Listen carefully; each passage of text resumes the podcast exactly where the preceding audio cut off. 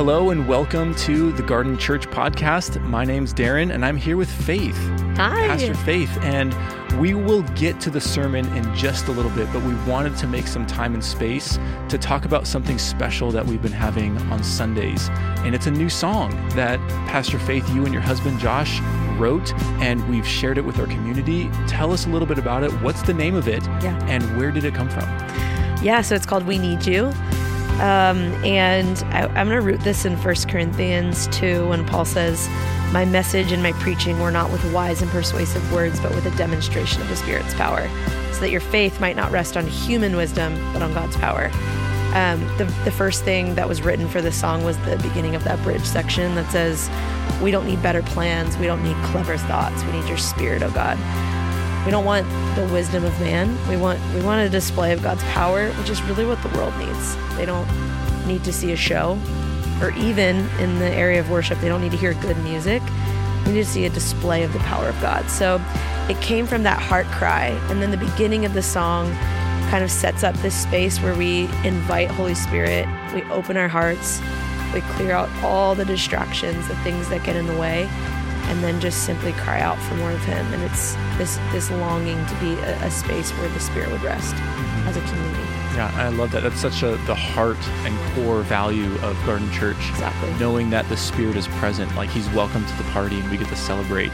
And i so appreciate the beauty and creativity that you've been cultivating, not only with worship, but just something that we can invite the rest of our community into. And, and it's so cool when, when uh, in the recording of this song, it's the first time that we shared it, and it's like people have been singing it for weeks. Yeah. and it was just such a cool thing to experience. And so we're so happy for those of you that have experienced that with us on a Sunday morning, and we want to see just more original songs being birthed from this place um, that you're talking about, just being saturated in the Holy Spirit. So we are welcoming you to stick around after the sermon where you can hear a live recording of the song We Need You, and I hope it blesses your heart.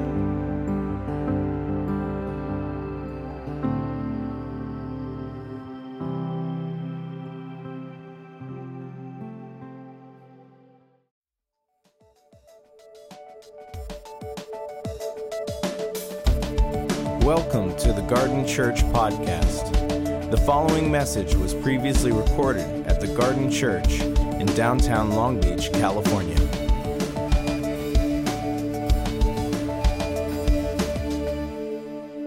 We're going to talk today about a specific story in Mark chapter 5. Um, but before that, I need to do a couple of background things. Um, so if you have a Bible, go to Mark 5. If you're new with us, we're in the middle of a series on spiritual warf- warfare.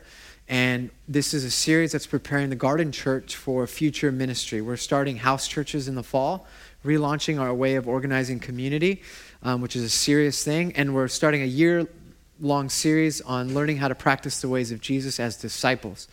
And so I felt one of the ways to prepare churches to engage in a conversation around spiritual warfare. Today, we're going to look at a specific story of Jesus and have some very practical things on how to pray against evil spirits which I know some of you have no idea how to do that. um, but I would like to just it, raise us up in things of the Spirit so that we can be useful in the kingdom. Does that make sense? Are you with me so far? How about this side? You guys good? Okay, cool. Um, we'll go with sections. The favorite section, you guys good? Yeah, that's what I thought. Hey, so we started off, and I did a whole kind of survey of the Old Testament, New Testament, presenting this spiritual warfare worldview, offering you a challenge to your Western perspective, which is really secular, which believes that uh, there is no supernatural. What can be measured and observed in a laboratory, what you can f- see and touch, that's real universe. Anything outside of that is not true. And that's the problem with Christianity is we, we've pushed aside all the supernatural things. And, uh, um, and we kind of have taken on a secular worldview of Christian things, and that's not helpful for us. So I'm offering, I'm asking for you to engage um, the scriptures with a biblical worldview, but really engage it with a supernatural or spiritual warfare worldview, which is what we see in Scripture. Last week, I did, if you missed it, I did a long kind of survey of Jesus' ministry in particular. What I confess is that I grew up in a church and I am used to a model of church that primarily teaches ministry to be what you're seeing here uh, a guy preaching from scriptures to an audience. And for most of us, this is what Christianity is. We show up on Sunday. Uh, we might be a little more moral than the person next to us. We might even give some money here and there, and we might even show up to a midweek. But that's about it. Unfortunately, that's not a biblical view of Christianity at all. In fact, Christianity um, is believes that you are to be a disciple of Jesus, not just a believer in Him. And a disciple means your whole life is reoriented around him as your rabbi, as your Lord. And it means that you learn to be with him on your own and collectively. You become like him and you do the things that he did. Now, for most of us, the things that Jesus did, we kind of push back to what 2,000 years ago that doesn't exist today. Or we just say, well, what, what happens today is we preach and we accept Jesus and there's a little transformation. But what we talked about last week is actually you are invited to the whole of Jesus' ministry, to continue his life in ministry as it was assumed and summarized in the Gospels. And what does a gospel say? It says that Jesus' ministry can be defined by three things preaching the kingdom, healing the sick, and delivering people from evil spirits. And if, you're, if you were here last week, you would see that I beat this over the, your head, I, I, hit you with the Bible lots and lots of way, ways because uh, it's a surprise to me. As I re- reread all the Gospels and preparing the sermon, I realized, gosh, there's a lot of talk of Jesus' opposition to spiritual warfare and Satan and the kingdom of darkness. Why haven't we talked about it? Why have I not heard one sermon in all of my life as a 33 year old about spiritual warfare when it's a third when when it's summarized as the primary ministry of Jesus, those three, three things together. So that's what we did last week. Today we're going to focus in. But one quick thing, I, I asked if if you had any questions, so email me questions. A few of you did. Here's one that I wanted to make sure we're on the same page with. Um, somebody asked, "Hey, you preach about having authority." and power and being, being able to pray and command, pray for healing and command the demons to leave. Um, do you believe in the kingdom now? Um, or is it something else? So they people were hearing that I was talking about a kingdom now. And I want you to know at the garden we believe the kingdom is now and not yet. Okay, this is the paradigm that Jesus preaches in. That the kingdom exists now because some people are healed and not yet because some people aren't healed. Now, because some people experience joy and peace and their, their needs are provided for and there's, there's connection and there's the filling of the Holy Spirit. But it's also not yet because there's still racism on earth, there's poverty and hunger. Does that make sense? Here's a quick view of the first century paradigm.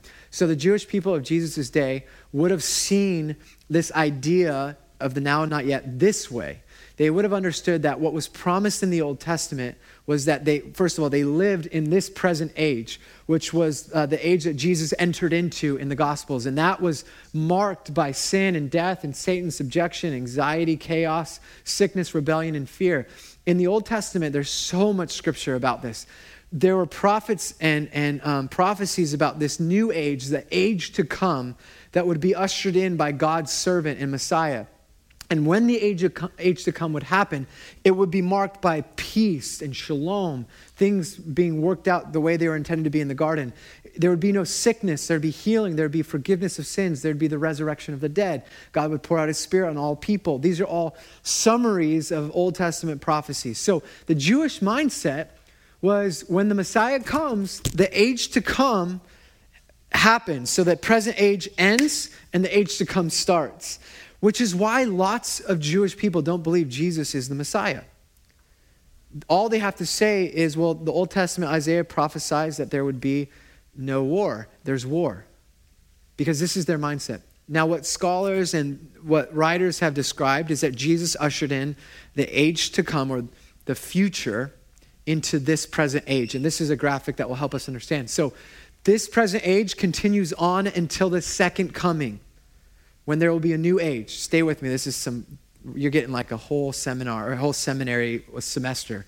Um, Jesus brings the kingdom and the, the future and, and the age to come into this present age, which is why he heals the sick, casts out demons, raises the dead, why he's resurrected, and then the Spirit comes and ushered in to this present age, the new age that is to come and it won't fully be summarized or you, all things won't be reconciled until Jesus comes back once and for all. That's when it will all go into what Revelation talks about. Does that make sense? So, what, am I, what is all this for? Well, we believe that the kingdom of God has come and is coming. It's now and not yet. So, it's here and it's not always here. So, we live in this tension. And I like to say it's kind of like every January in Southern California when it's the middle of winter and it feels uh, all of a sudden there's like three days of 80 degree weather and we're all at the beach. You know what I'm talking about? Every January, it's like the second or third week. It's 80 something degrees in Long Beach and everyone finds themselves at the beach. It's the middle of winter, which is the now not yet reality, but we know summer is coming, right? you know, does that make sense? Okay. Okay. So grab a Bible, Mark 5. That's just some helpful theological correction. That's why we pray for healing and not everyone gets healed. And we'll, but we're going to keep praying. You know, we're going to learn. And last week, people got healed. And I prayed for other people that didn't get healed. Same service. What's going on? I don't know, but we're going to pray, right? You good with that? Hold that intention. Also, just quick, that gives us, um, that gives us like, because this is where some Pentecostal theology goes really far south, where you're, you do not get healed because you don't have faith or you have sin. That's not biblical. There are healings where people don't have faith. There are healings where they have faith. So it, it's not, that's not how it works. And this also gives us a theology of suffering, which we have to have, which a lot of charismatic circles don't have. Um, Jesus promises persecution to his followers. You will suffer. Um, and so that's just a quick side note. I'm just correcting some stuff there. Cool. Is that helpful? I'm going to need a lot of feedback because in this particular sermon, it's more of a lecture, lecture I suppose. I, I really want to do a Bible study. I'm trying to give you practical stuff because I feel like I'm trying to train up um, disciples to engage a little better. And I'll get to that in a little bit. But Mark chapter 4. So, what comes before Mark uh, I'm sorry, Mark chapter 5, what comes before Mark 5, Mark 4. And what happens in Mark 4 is right before the story we're about to read, is that Jesus uh, tells his disciples in the evening, let's go across to the other side. And now that's problematic for all of the disciples. One, you never crossed to the other side directly in the first century. As fishermen, you go around um, because you'd always want to stay close to the shore. Galilee is like 700 something uh, feet below sea level. Winds would come in and stir up massive storms. So that's one of the reasons. But also, they were very st- superstitious. They believed that other gods and demonic and spirits controlled the seas. And so Yahweh wasn't in charge of that territory, so he stayed close to shore. Also, on the other side was the Gerasenes or Decapolis. It was the Roman territory occupied by the Romans, but it was also a Gentile territory, so it was a bunch of unclean, impure people that were idol worshippers. So your parents growing up were saying, don't ever go over there.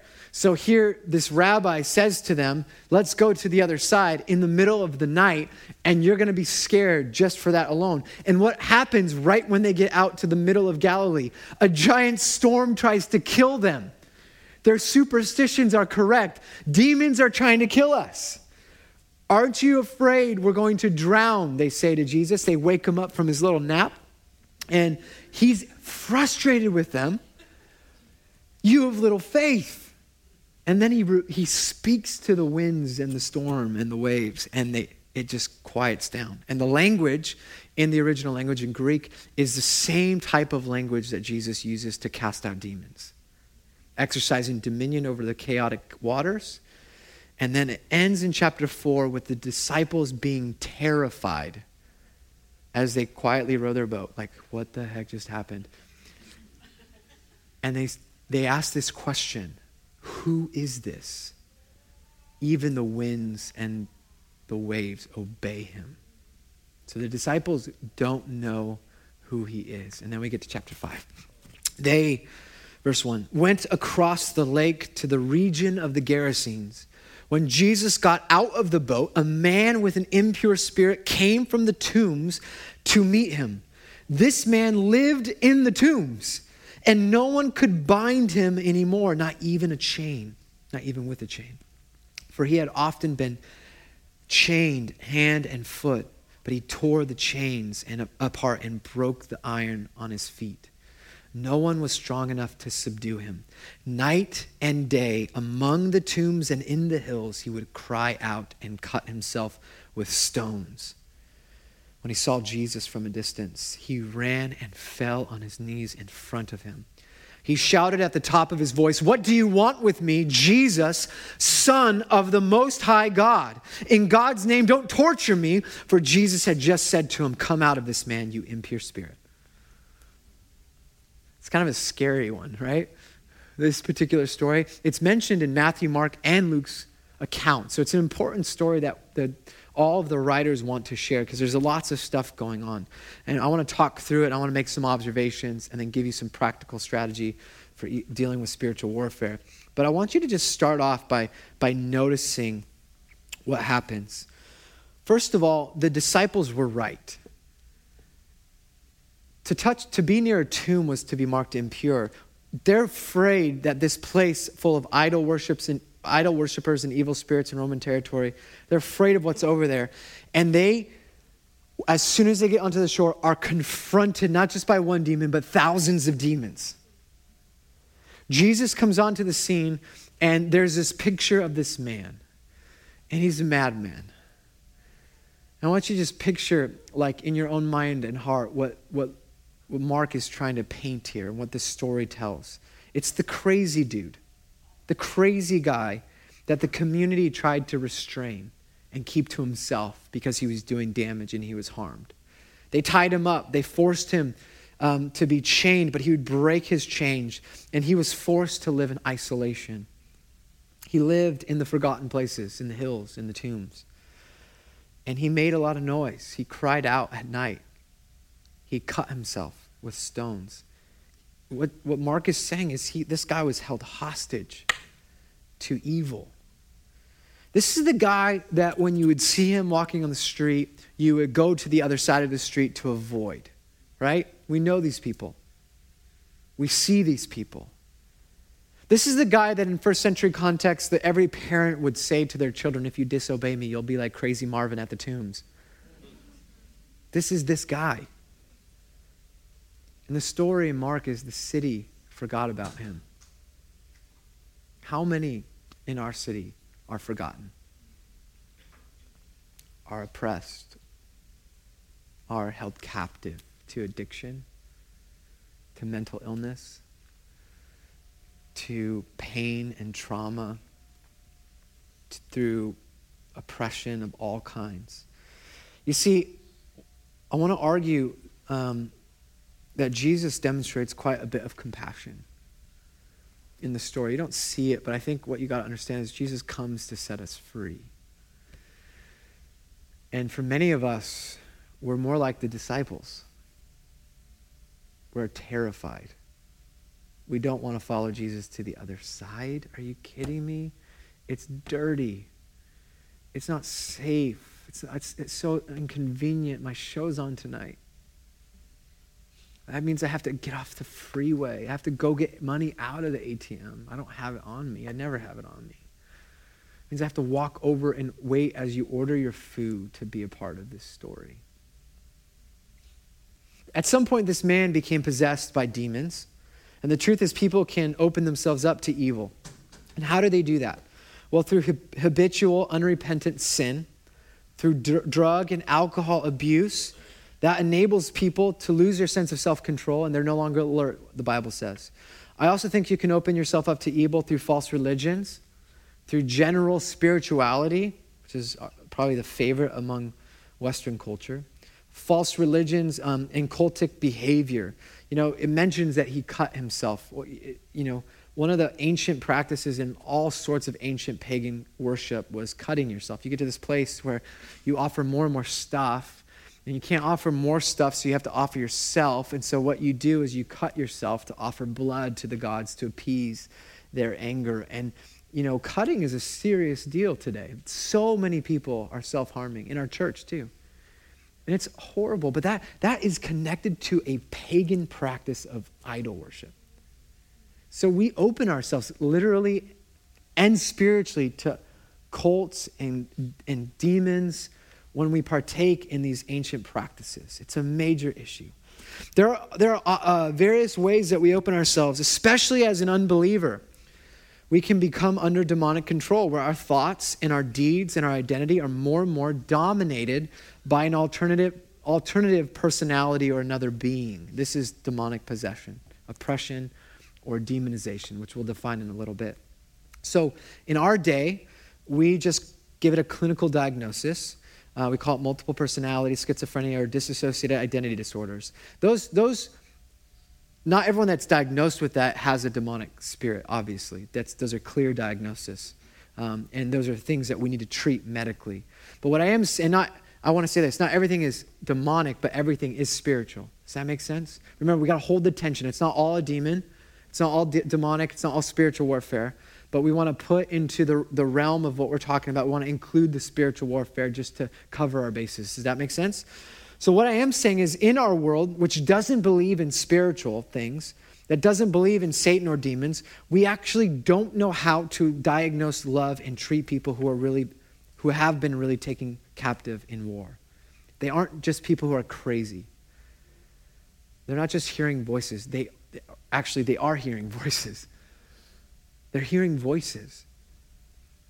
And some of these people are not just manifesting a personality to cope with trauma that they've suffered from an early childhood or an early experience.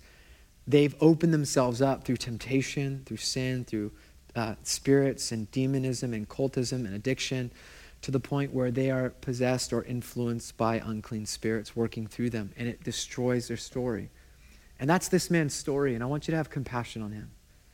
You see, now what I want you to understand is we can't operate like the world does. And this is my hope in this series is that we can't just fix everything with information and medication. There's not a WebMD for demonization, okay?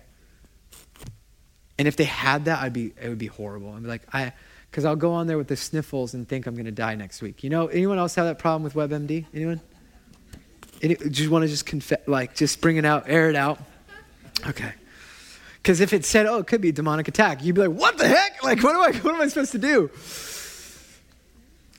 But, oh, I mean, this is, I just feel like it's not enough for us as Christians to just like not say, not engage somebody in need.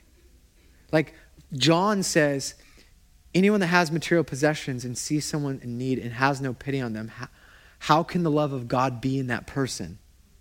In the same way, we must become people that are willing to stand in the authority and power of Christ and set people free. This is what Jesus invites you to do as a disciple, to just continue on doing what he did when he was here. That was his strategy. Ordinary people doing what Jesus did. That's the goal. What we've made Christianity to, Christianity to, uh, Christianity to be, out to be, is us getting alone with our scripture, which is good. We should be doing that. But that's about it. It's character modification, and that's it. So we just want to know the right stuff and debate Christians and ask questions and live in our comfort, comfortable circle rather than being a part of God's activity and having compassion on our brothers and sisters that don't just need a meal, they need to be liberated. Now I know this is like more than just, hey, can you put some money in the bank or in the in the offering bucket? I know this is like, hey guys, go and pray and have a merry life.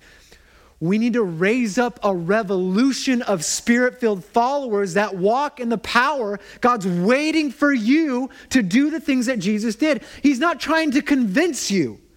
Read the Gospels and Acts and tell yourself, ask yourself this if that's all you had to follow Jesus, what kind of life would you, would you have? If you didn't have all of Christian culture in America normalizing all this pagan secular life, what kind of life would you have? You would read it and be like, gosh, I'm supposed to go to the nations. He's expecting me to make disciples of all nations. It's not just for the guy that preaches on Sunday, it's not just to give money to that. He's expecting me to continue this, and he's expecting me to carry on this ministry, not just to debate with other Christians what you believe, but to live it out. Like, it should be so normal to walk in and change the atmosphere in Starbucks through the power of the Holy Spirit. John wouldn't tell you this, but during his lunch hour on Thursday, he brought somebody to Jesus. He, he, after preaching last week, he's like, I want you to hold me accountable. I want to share my faith with three strangers every week. So Thursday, I'm having lunch with some guy talking about fun ministry stuff. John looks for, on the street for someone to witness to, and the guy accepts Jesus. I come back, and I'm talking about my lunch and this great conversation. I'm like, What did you do? And he tells me, and I'm like, I gotta go. I'm out. But it, and this is what's crazy, and I'm sorry, I'm, this is just a tangent for you guys, 1115, because I love you so much. I want you to hear me. I'm not trying to make this about works. I just like we've we've normalized lukewarm life. And anything that's like a little bit full of faith is like, wow, that's radical. Sharing your faith at lunch. Oh my gosh, I can't even. Three, you're gonna share your faith three with three strangers in seven days, 168 hours of your week, just three strangers is all you're gonna do? And that's radical? 10%, you got up to 10% of your money when it's all his? I feel like we've, we've just, we've normalized Christianity to be lukewarm life. This is what God's speaking to me about, anyways. I'm just wrecked. So, so here we are. We're back to, I don't even know where I was. Jesus, medication, WebMD. So, uh, yeah, Mark 5. Was that Joseph? Come on, who was that? No, it wasn't. Come on. Oh, Tyra is in the house. Come on. So, Mark 4 ends with the disciples of Jesus saying, Who are you? And it's answered by the demon. He shouts at the top of his lungs, You're Jesus, the Son of the Most High God. Keep reading. In God's name, don't torture us. For Jesus had said to him, Come out of this man, you impure spirit. Then Jesus asked him, What is your name? Circle that. We're going to come back to that. There's a powerful pastoral tool I want to give you today in naming your pain and opposition.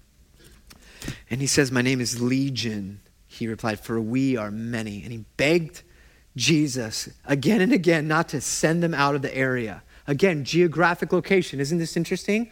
Daniel 10, we talked about princes, uh, angels having geographic locations. Prince of Persia, the Prince of Greece. Do you remember this a couple weeks ago? So here we are. There's something about geographic location, and it's a pagan territory. So there's, there's some type of power this demon has, or these demons have. So a large herd of pigs was feeding in the nearby hillside. The demons begged Jesus, send us among the pigs, allow us to go into them. He gave them permission, and the impure spirits came out of the man, went into the pigs, and the herd, about 2,000 in number, rushed down the steep bank into the lake, and they were drowned. If you're new to the garden, welcome. This is a friendly chapter on Jesus. And it all makes perfect sense. The Bible makes perfect sense. Just read it and understand. Sometimes we need a little help.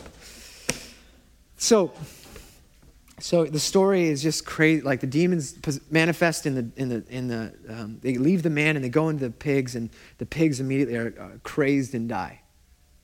Which is what the, the demon was trying to do with the man, anyways. Right? He's destroying his soul and uh, isolated him. Now, a couple of this is my pastoral observation. Okay, that from I get from this text. Number one there is a mysterious power in naming your pain or opposition.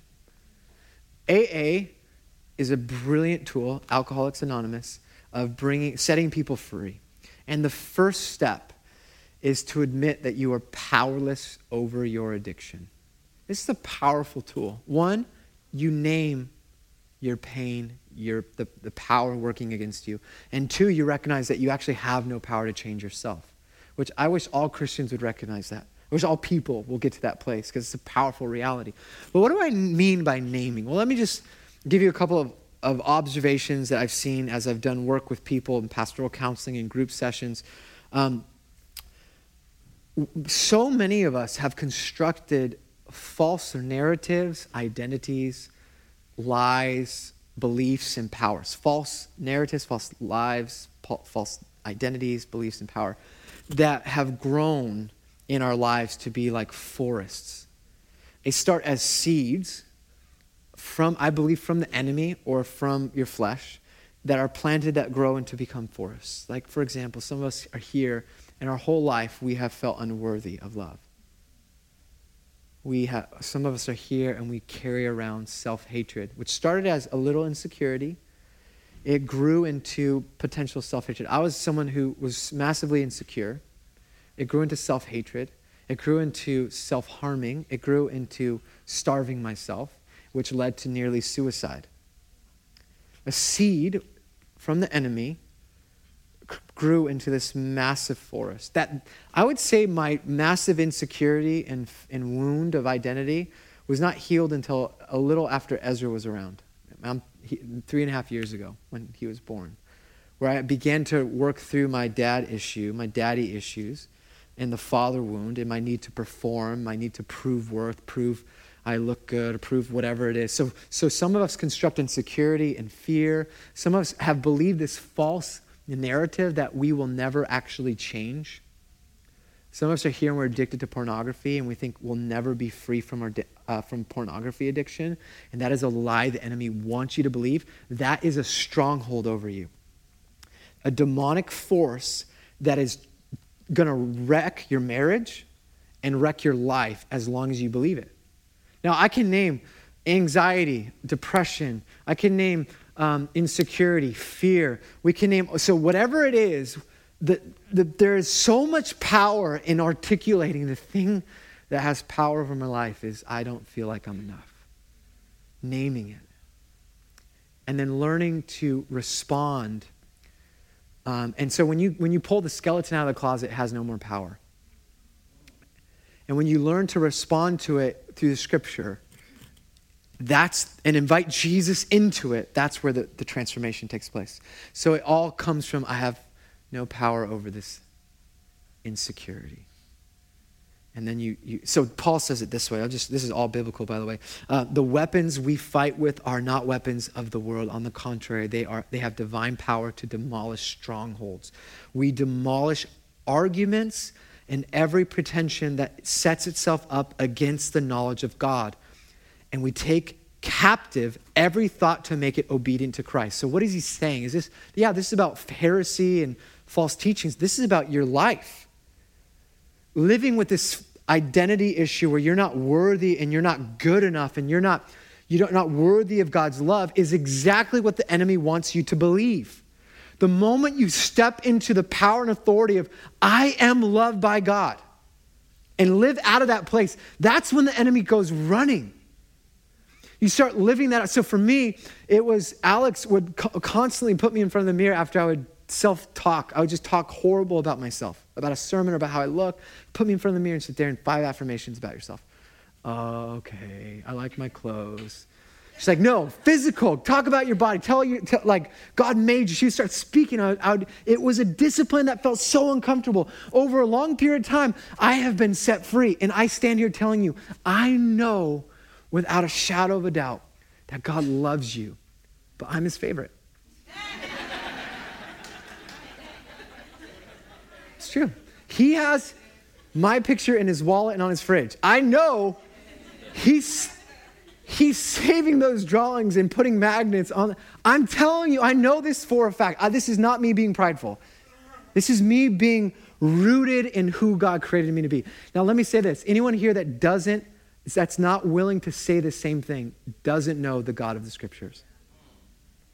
Because if you can't stand on the say, stage and say, God loves me, or God loves you, but I'm his favorite, then you don't know the Jesus of John. I'm the beloved disciple, he says, about himself. Oh, you're so arrogant, John. No, he knew Jesus. Do you? Power in naming the opposition. What do you, some of us are here and we need to be set free from those things. Take those thoughts captive, take those thoughts captive and submit them to Christ. That's what I was doing. This is a lie. Jesus says, I'm the beloved, I'm holy, I'm a saint, I'm worthy. He died for me. You need to hear this this morning. What is the thing that you need to be set free from? Power and naming. Number two, observations, is that it's not really a battle. talking about spiritual warfare here. Does that look like a battle to you? The guy surrenders when Jesus shows up to the beach. Like, no, really pay attention. We're talking about this authority and this power against the demonic. When I see it in movies, it seems way more like difficult and it's a battle. It's like you, it, like when I think of spiritual warfare and people that are engaging in it, I always think it's like men and women who are like spiritually doing CrossFit. They're just like, you know, you know what I'm talking about? They're just like, they got the, oh, they're doing the heavy lifting, right? Or whatever it is. That's not at all, that's not it at all. That's not what's going on here. What's going on here is Jesus shows up and he's like, all right, get out of him. He's like, ah, Jesus, send us over here. We don't want to leave. We don't to All right, you can have permission. Like, go ahead. With the wind and the waves. Oh, he's like yawning. Okay, be quiet and be still. Like, there's no power struggle. I want you to know this because how many of you, let's just, we did this in the first service, since we've been talking about spiritual warfare, just more intense dreams, feeling a little, raise your hands. I got a bunch of emails and texts. Look at, we're going to pray for all of you. So keep your hand up. I'm going to give us a prayer at the end on how to pray against dreams, evil spirits, and all of those things I want you to, to recognize. But this is what happens when the Spirit of God, um, when we start becoming aware of the spiritual realities. There's way more activity. I've had crazy dreams since we started the series. Crazy demonic dreams. So has Alex. Crazy dreams. I were praying over our dreams every night. I had a dream I was at, at one of the rallies protesting against racism and I was getting beaten up. Like I was literally waking up to guys hitting me in the face. That's an intense dream, right? Yeah? Like we don't normally have do you guys have wait, is this like no people like feeling oppressed, they can't say the name Jesus, all sorts of things. So remember this it's not really a battle after all, and we come in under his power and authority. It's not ours. So we don't have to be super spiritual, we don't have to be the elite apostles. We just come under his authority and power. I'm like, okay, um, in the name of Jesus, I command you and do what he did. I want to, it's, it, it, it's not like you have to do spiritual jumping jacks. Does that make sense? Let's just lower the bar, make this normal, and demystify any of this stuff. I know we make such a big thing of it. Third, real, real quick Jesus impacts the economy. Just a funny observation 2,000 pigs died in this, the making of this, this story.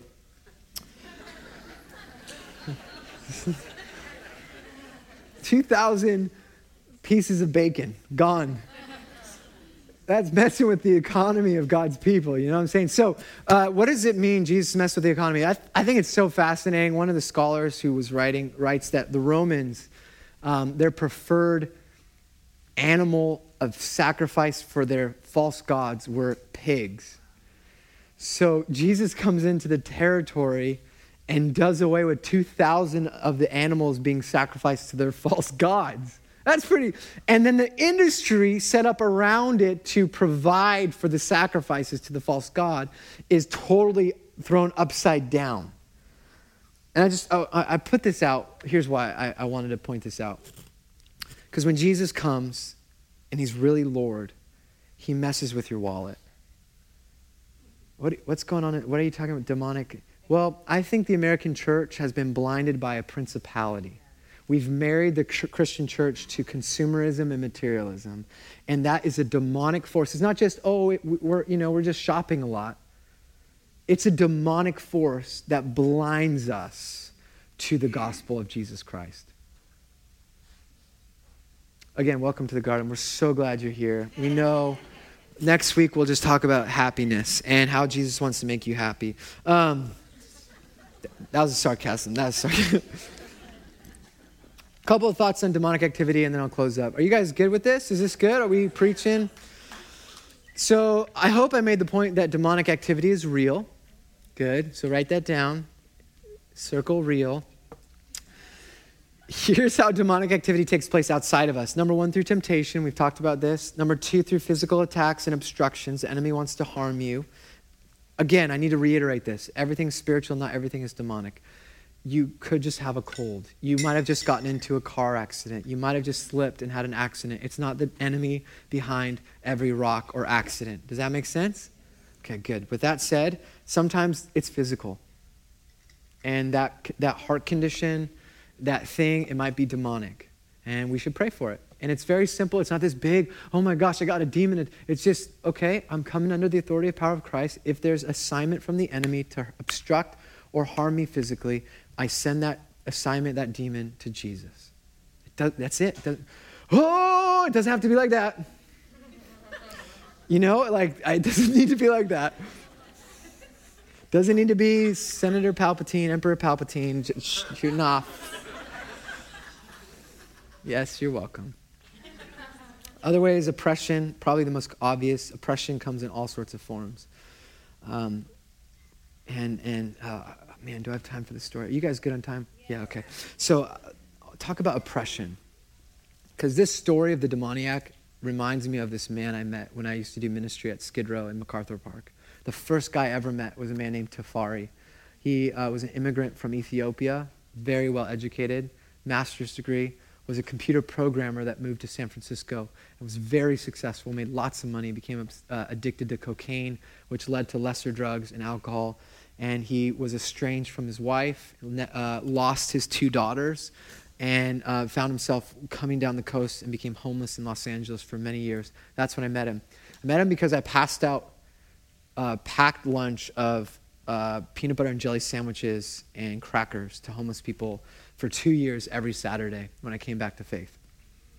And it was amazing ministry. I was doing it because I felt I had to prove that I was worthy. So it's always a mixed bag, just so you know. I wasn't like, oh, I'm great. And it was because I, I had a heart, but I was also worshiping the, a wrong God. Because I had convinced many Christians to leave their faith at Santa Barbara and I, when I left the faith, and I thought, I have to earn my way back. Um, so Tafari we became friends. He was Muslim. We, he would share his faith, and I would share mine. I gave him a Bible. I, I would talk to him for about a year every week. And a horrible story of pain and tragedy and addiction. But he talked about the oppression of being homeless. And he, he was so smart. He, he talked about how, the, the moment he realized he was being dehumanized by no one looking him in the eye no one shaking his hand. I was the first in months to touch his hand and give him a hug. That's how it started. I gave him a hug. And he told me he was the first, I was the first one to hug him or touch him in months. And he talked about the oppression of homeless people and described it as this force that was pressing down on the most vulnerable of people. And so I always think of oppression like that just this invisible force trying to find the, the vulnerable and weak and crushing them. And I feel like that's how the enemy works. He will isolate you, he will make you feel like you're alone in your sin, he'll make you feel trapped, he will hurt you and take away things that you love. So those of us, it's like every time I do spiritual warfare or, or like I start engaging in physical activity that I love, I get injured, and like sometimes I feel like it's demonic. Do you know that? Like sometimes I'm like the enemy's robbing me of my joy, so I start worshiping as a result, and sometimes I get healed. Um, a lot of times I'm just, I have to stretch it out and get physical therapy. But it's a mixed bag. But that's oppression, right? So it's not always there, but sometimes it is. And so he talked about it. And, I, and it was so, it's just so crazy. I'll never forget that. So I want to share that with you because I feel like we, we have an opportunity to lift that burden and that oppression with every person we come in contact with. To have compassion as children of God, look them in the eyes and touch them and bring hope and healing. And then not just leave them with a meal but pray for deliverance and freedom through the power of the Holy Spirit. So Tafari, long story short, um, got him. I, mo- I, got him to the rescue mission in Orange County, and I didn't know about the Long Beach Rescue Mission. He um, got sober, and he moved back to San Francisco, moved into an apartment with some people, uh, got his own place, got another job, re- reconciled with his wife, and reconciled with his kids. And he became a Christian. And he wrote me a letter. This was months after not hearing him of all the things that God did not realizing it. But the thing I'll never forget is it all started with a hug. And so uh, sometimes we can, we can push back against powers and principalities through simple acts of kindness. So maybe that's for some of you today. Uh, the other way, there's a whole thing about possession and demonization. I just want to let you know that those are so rare. That people, where, where you see it in, in Hollywood, through Hollywood lens, um, I'll just share my experience. So people can be demonized. They open themselves up to evil. Their personality is taken over.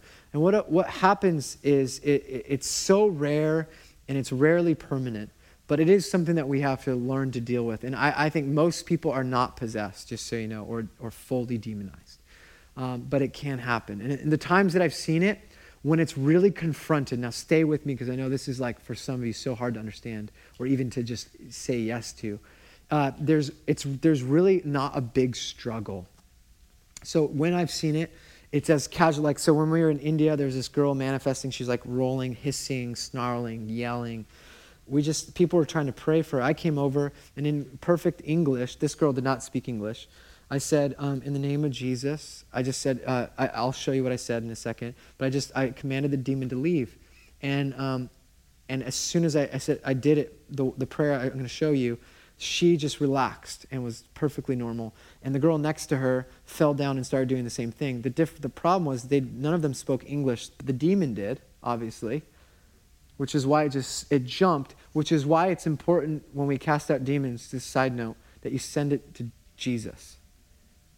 Okay, is that, some of you will find that helpful in the future when you start doing exorcisms. So let's here's here's a prayer.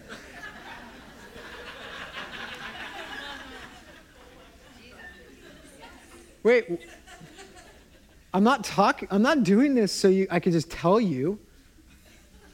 I'm serious. Let's let's normalize it.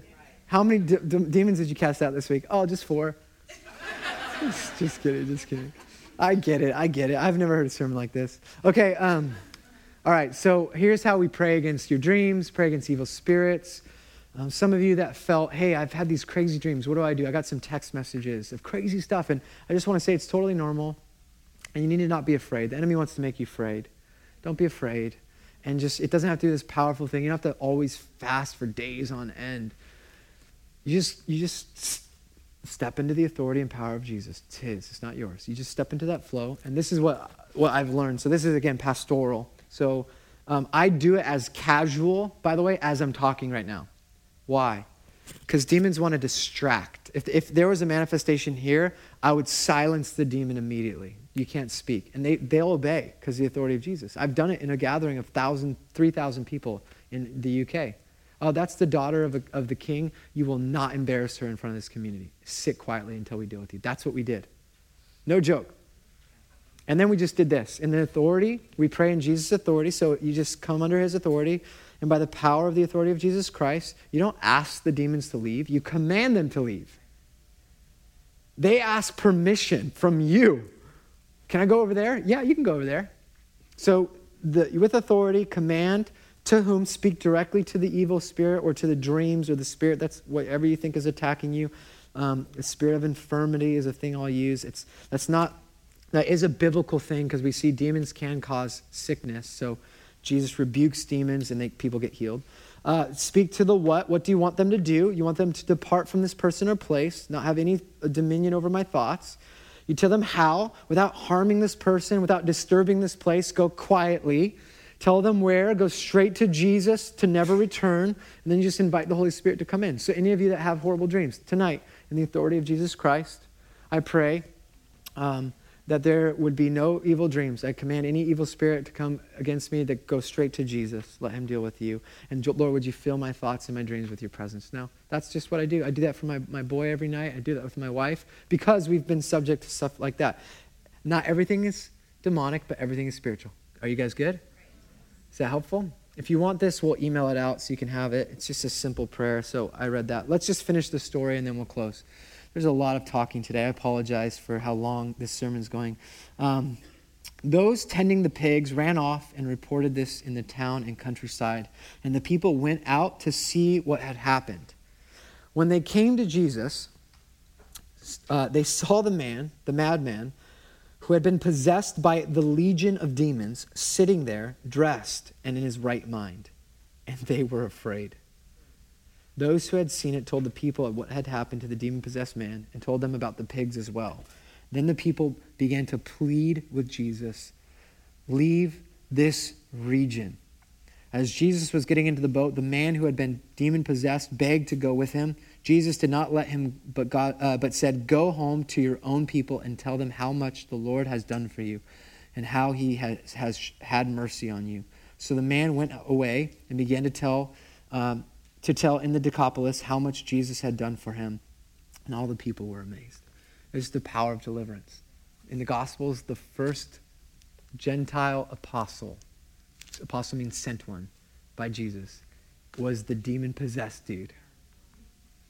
Who discipled him? All he had was, I was once possessed by a legion of demons, but now I'm good. How crazy is that? I was crazy Marvin at the tomb.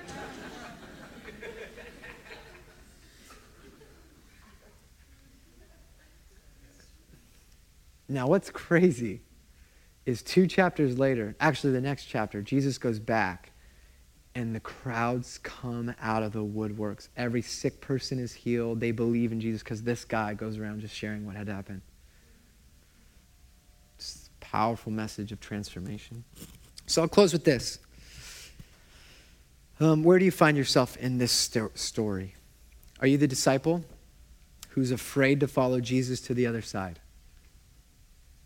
He's, you're pretty comfortable on the other side of the lake with your family and friends. But this Jesus that confronts demonic, that engages in warfare, that heals the sick, that calls you to reconsider everything, including your wallet, is he safe? Who is he?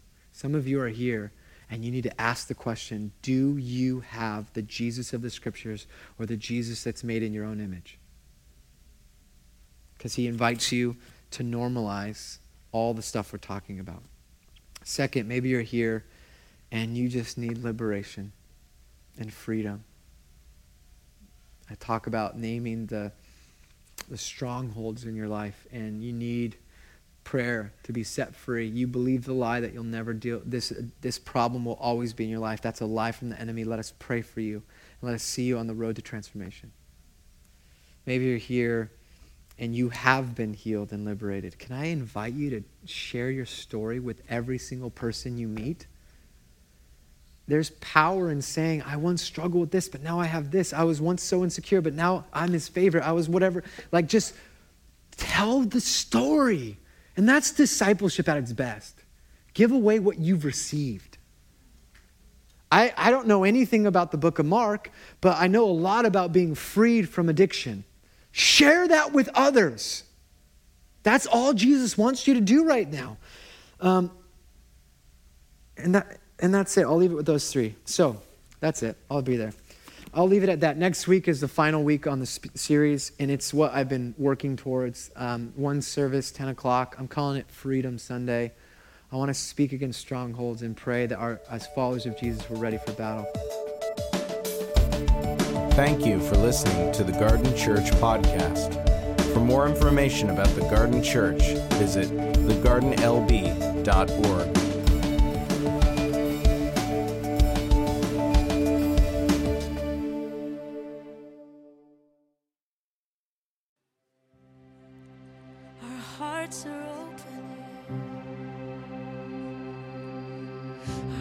hearts.